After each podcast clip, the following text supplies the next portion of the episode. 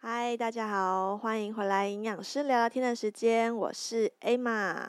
哇，今天呢 Emma 要来讲一件我觉得是我成为妈妈很头痛的事，就是小朋友的牙齿问题。那通常其实我们都会觉得哎，就是预防蛀牙嘛，可是其实我有一个蛮好的朋友，他在这个领域呢是个专家，他其实告诉我呃，从他的粉专啊，还有常常听到他分享的一些内容，发现到其实牙齿的发育有很多层面的儿童发展秘密。那这位嘉宾我觉得他非常努力的在经营儿童牙医领域哦，我们一起欢迎侯侯医师。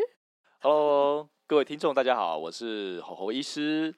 对，大家可能想说哎，儿童牙医可能有些人还觉得很陌生，哎，看小朋友看牙就找一般牙医就好了。哎，没有没有没有，我现在真的大大大大的推荐一定要找儿童牙医。为什么呢？因为呃，我最记得就是前大概这个半年吧，我听到一件事情很有点惊吓，就是我有一个朋友的小朋友，他只有四岁，然后他那时候告诉我他的小朋友牙齿蛀到要做根管治疗。那我听到说要做根管治疗好像都是成人，就想说这真的太太太可怕了。那我就也很好奇说，那侯牙医师找你来就是求助，蛀牙的比率的这个儿童算高吗？哦，算高啊，几乎应该都八九成，应该主要都是针对这个问题。可能大家都觉得说找儿童牙医就是要处理蛀牙问题啊，哎、哦欸，不过现在慢慢已经改观了，这样子是处理一些可能肌功能的问题啊、口呼吸的问题啊，或矫正的问题啊，也变多这样子。哦，所以其实、嗯、呃，儿童牙医就是专门经营在小朋友可能在口腔发育上面，可能就是说，哎、欸，咀嚼肌比较没有力气，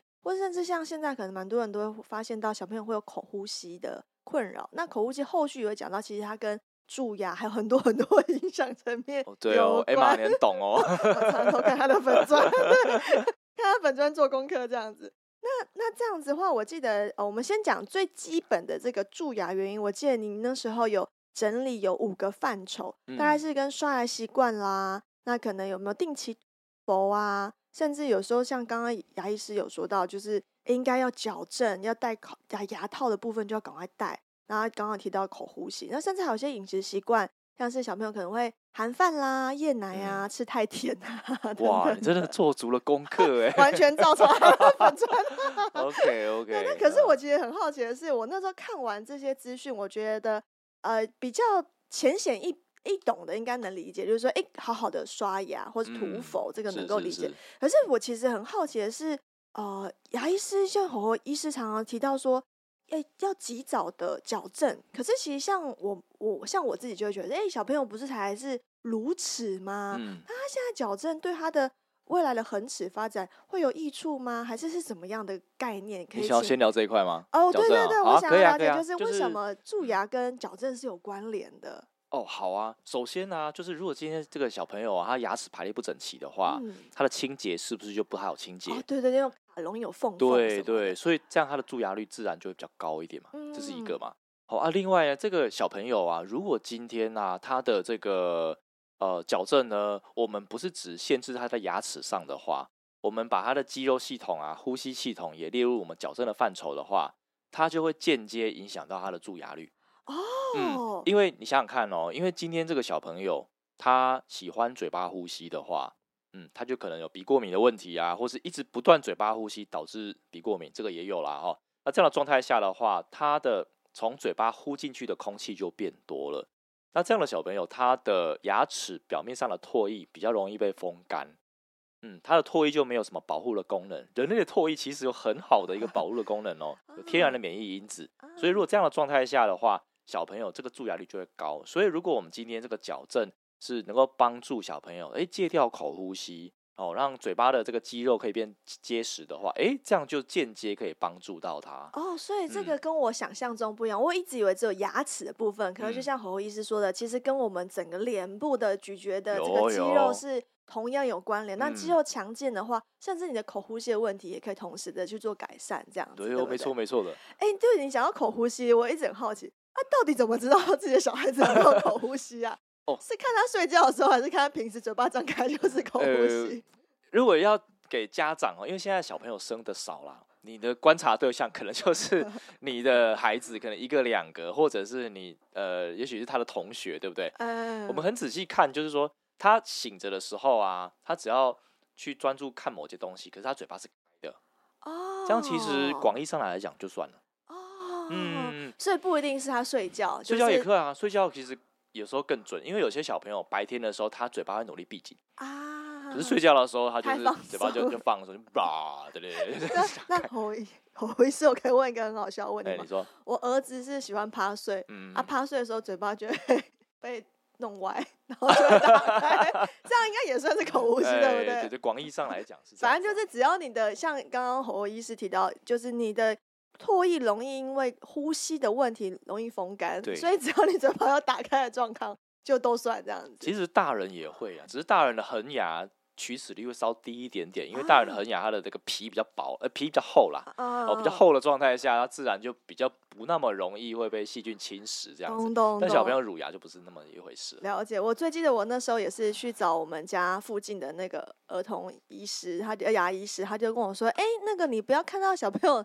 变黑色的乳牙才找来找我，哦，他说你只要看到他有点那个白色的斑你就来找我，代表说可能已经有在蛀了，嗯、没错没错。所以我那时候每天刷牙想说很仔细看他现在到底是透明的乳白色还是白色的斑。哇哦，真的很认真耶，因为很害怕蛀牙。那讲到蛀牙这边，我觉得像现在政府还蛮推广就是儿童的涂氟这样子，嗯、那像好像就是半年就要去涂氟一次嘛，嗯、那我刚刚提到我一只说的那个四岁小朋友他做根管治疗这件事情，后来就有跟那个家长聊天，他说其实他们家很努力在就是持守涂氟之外，嗯、还有做一件事情是蛮厉害，就是他们给小朋友吃氟定，嗯、但是没有想到还是到根管治疗的状况，就不晓得像就是侯医师你的专业是不是吃氟定有一些这个撇步，可能不是说有吃就有波比，就要注意一下这样子。哦、呃，呃，不是，其实其实我们觉得这个问题要拆开来看哦。是那个小朋友他会蛀牙变成根管治疗，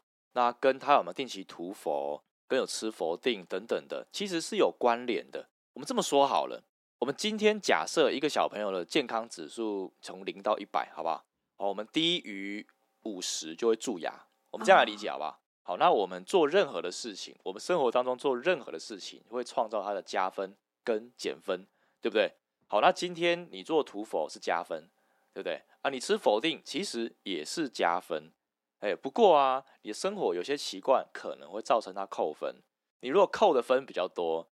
加的都没用，大于你加的分，那你就是会蛀牙。哦，理解理解。举例，比如说你睡觉喝奶奶啊，你吃饭吃很慢啊，你就爱吃甜食啊，你精致淀粉吃很多啊，这个大部分都会中。啊，原来是这样，欸、主要是这样子。啊，那请问一下侯医师，氟定我那时候听那个家长有提到，他说好像是他们使用上面有一些错误，嗯、因为他好像就把它当成药，把它直接吞下去，啊、好像没有，是不是要把那个氟定药？在口腔让它 自, 溶、嗯、自然溶解才是真正有让它有效益在，嗯、一般来说建议就是泡水啦，自然溶解，哦、泡在水里面喝这样子。对，泡水就是或者是含在嘴巴里面让口水把它化掉，哦嗯、对 对, 對这还会有一些基本帮助，但也不是说吃到肚子里就没有帮助，哦、不是这个意思。原来是这样。欸、因为你如果要强化，因为这个化物直接跟牙齿接触的话，前面两者会会比较有效一点，哦、就是可以大量的接触，因为可能像含在 嘴, 嘴巴里面那个口腔里面唾液里面就会有这个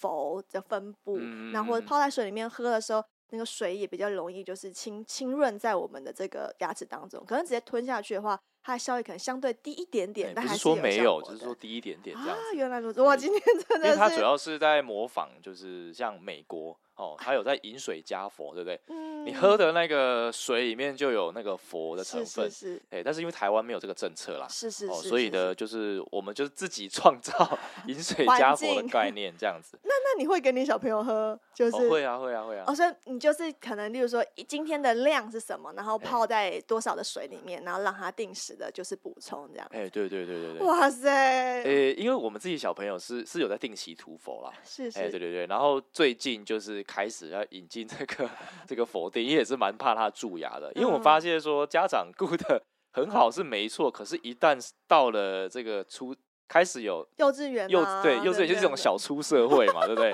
幼稚园的时候我们就没有办法去管控他的刷牙跟他的吃东西，像今天我儿子很高兴啊，为什么？因为他们。他们那个有同学要庆生，要吃蛋糕，他说：“哦，天哪，就是蛋糕，精致糖。”对对对对，所以这个就是会，这就是一个扣分的行为嘛，那、哦、没有办法嘛。讲到这个，我我印象很深刻，就有一次我在就是侯医师的脸书当中看到。呃、一个小影片，就是你的儿子会自己用牙线剔牙，我觉得太，哎，那时候很小，一两三岁吗？还是更小？哦，那那个跟大家澄清一下哈、哦。这个只是在跟大家宣导这个牙线剔牙的重要性啦。那我儿子呢，坦白讲，他就在玩牙线哈，他没有实际清洁的能力，没有，就是玩牙线很好玩这样子。因为我记得好像呃，医师常常强调，好像四岁还六岁以内，尽量还是由爸爸妈妈去辅助小朋友刷牙，对不对？其实我们建议，其实辅导到小学八九岁哦。就是要蛮长的时间的，这跟你分享一下好了。好好好、欸，因为小朋友啊，他其实有两块我们要注意的，就是他要能刷好牙。第一，他的认知要够，对不对？好，他动机要强啊。第二，就是他的手部的技巧要灵活。哦，对对对。因为小朋友的手部的精细度不可能像大人那么好，我们是要经过日常生活中不断的练习、练习、练习，任何转啊、刷啊、扭的这些动作。或要做的很轻的这个动作，其实大概我们都认为大概到小二小三，哇，他才有办法完全的可以驾驭这件事情、嗯欸、而且是在之前就有不断的在练习的状态下，是是是、欸、而且认知也是嘛，对对对，认知到小三的时候他才比较理解说，哦，原来哦这个比如说不刷牙会蛀牙、啊、等等的这个方面才能深植自己内心中，所以大部分小三，但在这段期间爸爸妈妈就是帮忙他刷，然后慢慢慢慢的放手，让他自己可以去做多一点责任分担，这样了解哦。讲到这个，我一定要大大推荐，就是侯医师他在啊、呃、牙医诊所这边有办一些儿童的这个小小牙啊、呃、牙医营，那大家可以去就是参与的时候，侯医师就会跟大家更多的说明说，哎，应该要怎么样让小朋友动机变强，然后让他们在做中学，然后甚至我真的觉得那个。画面非常的活泼，哦，你都有在看这样、啊对对对欸，我在follow你的脸书，真的有在认真follow、呃。我在台中，我目前在台中跟基隆都是两边跑的、嗯、啊。目前是以前基隆有办过小牙印啊，现在是台中办的比较多这样子。嗯欸、小班制哦，哦对，现在已经非常好，已经排到八月去了。所以看来大家要报名的话，你要及早报名这样子。那我在五月的时候在台中有一个亲子馆的演讲，那个是免费的。哦好哦、欸，如果就是刚好你中部的朋友你有兴趣，欸、请去搜寻这个大理亲子馆啊，大理亲子馆、欸、在大理区。那我们把这个相关资讯也放在资讯栏，然后让大家就是有兴趣的人可以去报名，应该是假日的时间去进行嘛，对，假日的时间，所以大家也可以就是哎、欸，在北部朋友也没关系哦，大概五月初吧，对，可以，我们就开车去一日游，顺便去听一下，就是哎、欸、牙齿保健。那讲这么多，其实大家会发现，其实侯医师他专精在这个牙齿这件事情上面，不是只是牙齿本身，刚刚侯医师一直提到说，哎，咀嚼的功能、口呼吸等等的。其实，呃，我那时候跟侯医师，呃，算是比较突然间看到他的脸书，是因为他那时候在做 B L W 的推广。嗯、那我们那时候，我之前在我的 podcast 也有提过，我的小朋友是执行半吊子的 B L W， 是是是，就是我是泥派跟那个 B L W 同时进行这样。但那时候看到他在执行、执行、进行 B L W 的时候，就觉得哇，真的。很有趣，因为是不同的身份在执行这件事情上，然后就觉得哎，就是对这件事情很好奇。那其实我知道，呃，侯医师在 B L W 上面推推广，其实就是很希望养成小孩子的自主性，然后还有在生理性的发展，其实也有蛮多帮助。那我很想要请他针对在他这样牙医领域当中看到 B L W 对于他们的处是什么。好啊，可以啊，我可以分享一下。诶，首先我先讲一下那个临床上看到的好了。好好好，临床上看到 B L W 小朋友真的超少，每次遇到可能 maybe 两百个遇到一个，然后然后我就，但一开始家长不会去跟我讲说啊我是 B L W， 不太会这样子，是他们就可能会跟我呃，可能就是一样嘛，就检查涂氟嘛，然后我们会询问一些他吃饭的习惯，他吃饭的习惯，当家长可能回答说，哦，我们都让小朋友自己吃的时候，我就有个讯号灯，噔噔噔，哎哎哎，你是 B L W 吗？然后就会问，啊，有些家长说是，有些家长说不是，这样子。好，那是的话，我们就会特别就是我在病历就会写，哦，你是 B L W， 对，因为因为我们很好奇这些孩子的发展这样子，啊，是，嗯嗯，那大部分这些孩子的发展啊是。他们自主性是比较高的，嗯，然后比较口齿表达能力会比同年龄小朋友再好一点点，哎，但也要看，因为这个 B L W 有分，哎，如果这个小朋友是 B L W， 他又愿意吃原型食物，他又愿意吃硬的块状食物的话，那他这方面能力会比较强，那甚至会衍生到说，这种孩子他的牙齿排列也会比较松一点。因为现在我觉得家长们就是在网络上知识看的还蛮多的啦，很多家长就会直接问我说：“哎，我发现我的小朋友牙齿排列很密，那是不是以后换牙会有问题？”我说：“对，没错。”所以 B L W 的孩子他的牙齿排列就就会有一些不会那么密，就会有点空间。表面上看是牙齿啦，但事实上我们往下看是牙床，牙床的问题，牙床会长得比较宽阔一点。因为现在小朋友常常精致化饮食，或者是被爸爸妈妈用汤匙喂啊，喂都喂一些可能泥状物啊，是是或是软饭啊等等的。哦，所以这个状况下是 B L W 就是比较稀有啦。那我这边要分享一下是，我以前也不知道 B L W 这个东西，不知道，大概是在我嗯，大概还没结婚的时候，那个时候一个教授，我蛮感谢他的啦啊，一、哦、一个老师，北医的老师叫做黄奇清医师。哦，他也是一个牙科的权威啦，哦，他跟我讲解这个观念。可是呢，他在讲解的时候呢，他先跟我说：“哦，你自己去查资料。”然后原本我要问他口呼吸的问题，我说：“小朋友饮食跟口呼吸到底有什么关系啊？”那时候这么想。可是呢，他跟我说：“哎，你去查就知道了。”我后来才理解说：“啊，原来 B L W 是一些口呼吸的一些专家，他们认为如果你要从宝宝开始啊。”要预防小朋友口呼吸的话 ，B L W 是很好的一个入门，嗯、是这样的意思。哎，为什么呢？因为 B L W 的过程当中呢，小朋友自己吃，它会增进手脑协调嘛，对不对？那另外我们也不鼓励泥状物，哎，不要太多泥状，因为小朋友自己抓抓不起来泥状物，所以都是要块状物。那在块状的过程当中，牙齿的咀嚼是不是就要多出点力啊？对不对？所以呢，你的咀嚼肌肉会变得比较健全，然后呢，你的舌头也会比较有力。那这样的状态下，事实上在肌肉比较协调的状态下，小朋友是不太会口呼吸的，比较不会这样子。所以呢，在这样的状态下，我就结婚之后呢，我就跟我老婆说：“哎、欸，我们来试 B L W。” 就开始试，然后大宝出生嘛，六个月后就开始试，然后现在二宝也呃六个，现在六宝大概十个月、十一个月了，他在六个月的时候也开始做 B L W， 我们就有两个案例这样子，我发现说。真的很方便。先，如果先不提那个预防口呼吸的这些状况来讲的话，我们光吃饭的时候就蛮开心的。为什么呢？因为就不太需要去喂它，也不太需要去盯它吃东西，就是让它去玩啊，玩食物也没关系。就是它会吃，它吃到它想要的量，它就会停。没错，没错，我非常的认同。哦，我的宝宝其实他在泥派大概是四个月到六个月，因为我比较早让他吃副食品。嗯，那那段时间是泥派，然后六个月之后几乎就是转成一般的 B L W 这样。嗯，那我自己有一个疑惑，其实今天被侯侯医师就是解开了。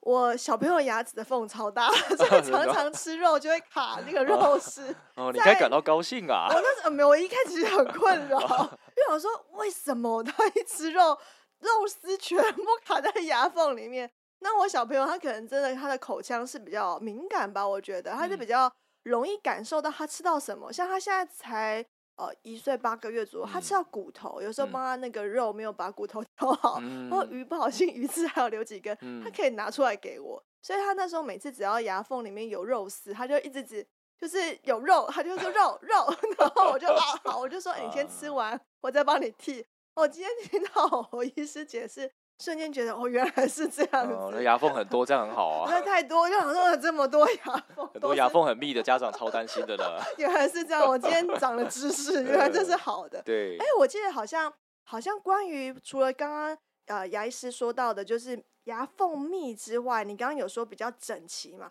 好像跟长牙速度也会有相对帮助的影响，哦哦，对不对？长得比较快哦。对对对，我印象中我家小朋友好像一开始就是一次冒一两颗，嗯，后面瞬间是一次冒四颗，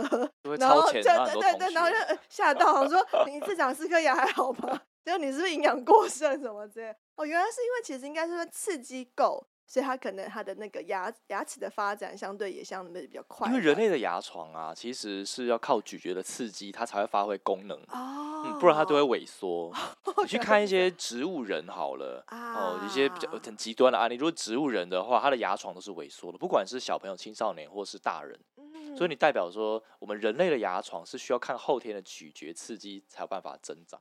嗯、所以啊就换句话说啦，就有一些家长当他们小朋友，哦，吃饭就是可能很软啊，然后长牙速度很慢的时候，他就很担心啊！你看同学都长好几颗，怎么我们小朋友才一两颗？我就说赶快去吃硬的食物，食物不要再剪碎了，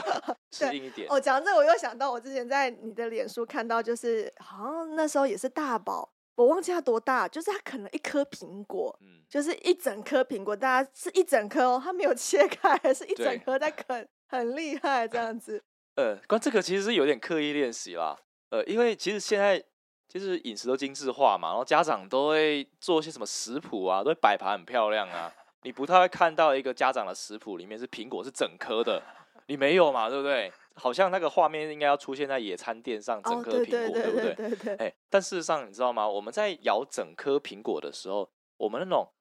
大口咬撕的那个动作。啊，可能那个动作其实是要整颗苹果才会展现出来，是是 是, 是，所以相较之下，我们人类的某一些肌肉是因为这整颗大口咬的这种状况才有办法被锻炼啊，原来如此，欸，所以其实我在锻炼我儿子这一块了啊，了解，欸，了解，对 对, 對，但是也有可以偷懒，就是不用切这样子。完全不用去籽啊，但但是可能要注意啊，就是家长在旁边看，就是一定要跟大家提醒，执行 B L W 的话，呃，小朋友呃，就是小朋友在吃的过程当中，其实他会遇到比较多的挑战。那其实父母一定要尽可能的，一定要在旁边观看。就像我刚刚说的，我的小朋友可能可能不小心会吃到骨头啊，吃到一些硬的东西，那他他知道他吞不下去，他会吐出来给你。那同时你也要在旁边注意。那刚刚回应就是侯医师讲的，他吃那个给小朋友吃那个大苹果嘛，嗯，那时候我看到想说，对我也想要模仿，但我小朋友真的太小，他嘴巴长不了那么大，啊，我就给他吃枣子，就是对一样的大概念。那讲到这边，我就想到呃，侯医师形容的，就是在 B L W 上面，好像他们对于语言的发展上会比较迅速，也是因为跟肌肉的养成比较有关吗？其实语言的发展，我们仔细想想看哦，拿自己当例子嘛。就是我们要发音，我们要哪一些肌肉来动呢？哦，好多，哦，很多嘛，整个脸好像全部到喉咙，欸，可能就声带你看不到而已嘛，呃、对对对对对。好，那其实我们的整个舌头、嘴唇，甚至我们的软腭、硬腭，其实都会有一些使用哦。是是是。对，那在过程当中，其实最好的入门就是从吃东西开始。啊，哈哈，你想想看，如果今天一个 baby， 他都喝奶。喝奶它只有只会需要用到我们口内某一些肌肉的动作，对对对，所以 baby 讲话你不太会听到 baby 讲人话，不会嘛，就是啊啊啊，对不对？对对对对对，对不对？对，因为那个时候最早训练的是哦，可能有些基本的一些舌音跟唇部的肌肉，对不对？可是我们在咀嚼，如果是咀嚼块状食物的话，哇哇，用的东西可多了哦。对，所以在过程当中就会慢慢的哦，训练小朋友讲话的一些素质啊，所以他到时候要讲话的时候，他要讲的时候就会发音啊等等的，就会比较快啊，就是构音上可能相对会比较清晰一点点，欸，我们可能比较听得懂他在讲什么，这样子吗？哎，欸，清晰的话这是另外一回事了，因为像我儿子，我觉得还没有到那么清晰。啊，不过我们上次有问语言治疗师了，他说四岁以前这样都很正常吧，哦，因为他在模仿啊，咚咚咚咚，他在模仿啊，他在过程，他在形成自己讲话的模式。不过的确就是有一些真的很极端的案例，小朋友一直都吃泥，都吃泥，然后就是已经习惯，自己已经习惯到就是碱水以外的食物都不吃的状态下，那真的我们看到就是蛮辛苦的。嗯，小朋友的，因为小朋友牙床小，牙床小的话，其实他的舌头是大的，哇惨了，哇舌头没有地方可以，所以可以摆动。你想想看，一个很小的牙床，可是舌头很大，哇怎么办？就是讲话会很卡，懂懂懂，欸、就会很像是大舌头的感觉，就很辛苦啊。嗯，欸、对对对。哎、欸，那讲到这部分，我自己有一个好奇，像刚刚只讲到，呃，因为它训练肌肉，所以帮助我们的说话，它会跟大脑的刺激有关吗？绝对有关系啊。嗯、其实这个咀嚼刺激刺激大脑，这个已经这个学派已经这个论述已经很久了，好几十年了，啊、甚至连老人什么阿兹海默症，也有人说啊你。老人要多咀嚼来预防阿兹海默症嘛，所以代表说我们大脑的人类大脑的设计就是我们需要靠咀嚼来刺激它，不管是让神经安定啊，或是让刺激思考啊等等的，这都是特别是对对 baby 嘛。了解，哇，听了这么多，大家会不会觉得哇塞 B L W 太好了？就是如果你还没有生的，就像我医师分享的，他因为在。这个还没有这个结婚之前呢，接触到的话，就下定这个决心说，嗯，我之后如果有宝宝，我要让他试试看。那如果你刚好是这样的话，我觉得也蛮鼓励大家可以试试看，因为台湾现在我觉得应该是这近两三年吧，我觉得这个 B L W 风气算是有点起来。嗯、那我觉得坊间有越来越多的参考的资料书籍，那甚至呢，侯医师之后也会出相关 B L W 的书。那我觉得大家就是可以。多多的关注，然后后续如果等他出新书的时候，我们也可以再邀请他来节目当中来跟大家聊更多。嗯、这边分享一下哦，简单分享一下哦，因为出书这件事情其实是是对我们这边新手来说是有点艰涩的啦。哦，对，但是啊，呃，我们要讲一下，其实现在家长啊要搜寻这个健康卫教知识，真是太便利了。台湾的网速那么快，对不对？这么多人爱写文章。所以现在我们发现很多家长他几乎都知道 B L W 这三个字，可是他不敢做。哦，对，我觉得这是很多的一个误区这样子。嗯、对，而且发现在东亚的社会，台湾这种社会其实反而更不敢做，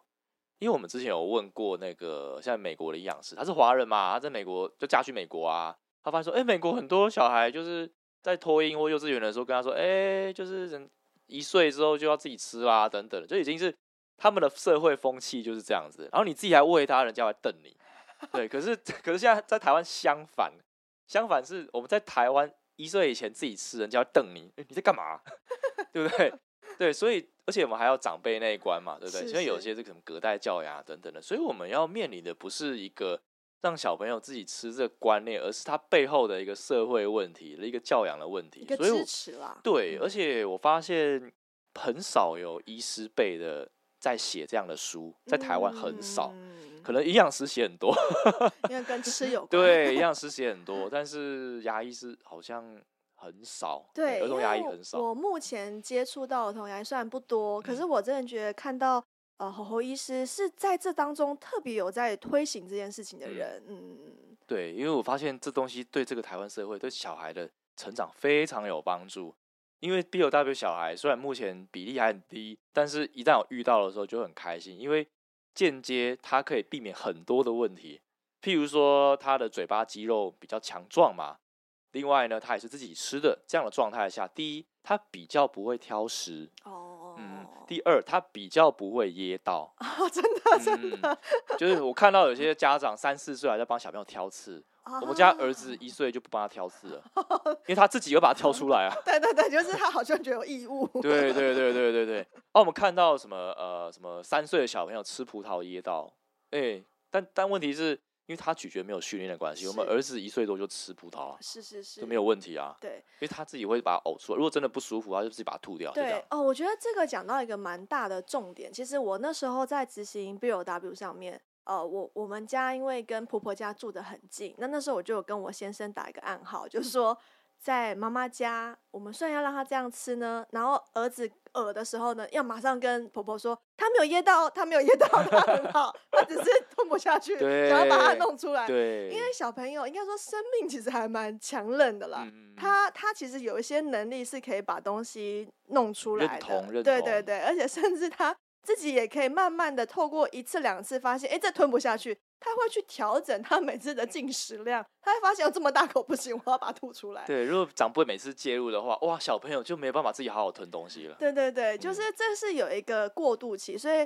我觉得我非常理解，就是侯侯医师说到这个 B L W 支持环境，除了就是家长、呃、我们这个家庭的成员，我们可能要有这个、呃、认知，有这个观念，可是在执行上面真的有很多很多的细节。那我觉得这些细节其实就像刚刚。呃，侯医师特别讲到，所以吃葡萄很怕，有些人会怕噎到，会怕。嗯、其实，在 B L W 训练过程当中，它是循序渐进的。可能很多人想说，哈，你一开始就给他吃一颗葡萄吗？没有，没有，没有，他一开始不是一颗葡萄，他一开始是长不，他一开始还是会有，就是分，就是会有，对、嗯、对对对对，blah blah blah， 对，他还是会有一些形状的。呃，训练，然后慢慢的小朋友就会习惯。我举我也是最近一个例子给大家分享哈，因为小朋友现在就是他现在是这个小番茄的季节嘛，那、嗯、前阵子因为我想要练习拿叉子叉水果，嗯、我就把小番茄、欸、切对半，那这就是蛮基本 B L W 小朋友在进行吃圆形，就圆 circle 就是圆圆形的食状，不是那个不是原本形态那个，嗯、就是圆形的这个食物的话，基本上一定要剪对半，比较怕。嗯不用让他滚进去。我小朋友第一次他很乖的在擦，第二次他看到我一整颗在吃的时候，他就不吃切开的，他就说我要那个，而且他就打死就是不吃那个。相信他一定吃得很好、啊。对，他就开始咬，然后我就说哇，这不错不错不错，很好，又没有办法训练他。长大了，你不用切了，真好。就是我就觉得他呃蛮有趣的啦，所以我觉得大家在。执行 B L W 上面，我真的觉得会有遇到很多不同的呃挑战。那我觉得这些东西其实是呃，其实现在还蛮多这种社团或是互助会，嗯、我觉得大家也可以去关注。然后之后也是等啊、呃，就是侯侯医师的这个书籍出来，然后、啊、没问题。对对对，然后那我觉得我们在那时候可能也可以在。更多的详细聊说，哎、欸，他的二宝就两个小朋友，我在执行这件事上面有遇到一些、呃、有趣啊、好玩的事情，因为我真的觉得做 B L W 其实对家长来说真的轻松很多，嗯、就他就跟着你吃嘛，就完全不需要帮他另外煮，也不用打泥，對對對對對什么都不用，就很简单。然后吃外食就带出去，就跟着大家在餐桌上吃。你跟你的朋友开心聊天，他自己开心跟他食物玩在一起这样。好，今天聊了蛮多的细节，那我相信呃，我觉得有很多很多的内容可能今天没有办法聊完，可是呃，如果你对于这种小朋友的呃牙齿啦、呃口呼吸啊，甚至成人的口呼吸，尤其是我最近看到侯侯医师在他的 F B 上面讲到，有些家长他跟小朋友矫正口呼吸，他也好奇说：“哎、欸，那大人口呼吸可以矫正吗？”呃，我意思说，哦，可以，因为我就是这样矫正的。对，所以有些很多新的资讯呢，很多新的知识，其实可以去追踪他的脸书。那你就是关注在这个呃，搜寻就是儿童牙医侯侯医师。那儿童牙医就是那个字，大家应该没有问题。那侯的话就是侯佩岑的侯，因为医师姓侯。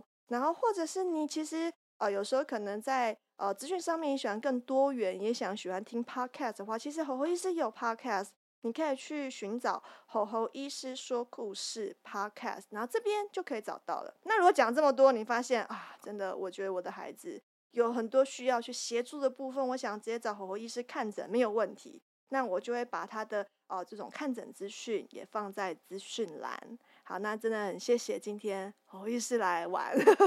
更新了很多资讯。谢谢 Emma， 那不知道你有没有什么想要补充吗？呃，刚刚讲到了那个 B L W 跟蛀牙其实是有也是有关联这样子，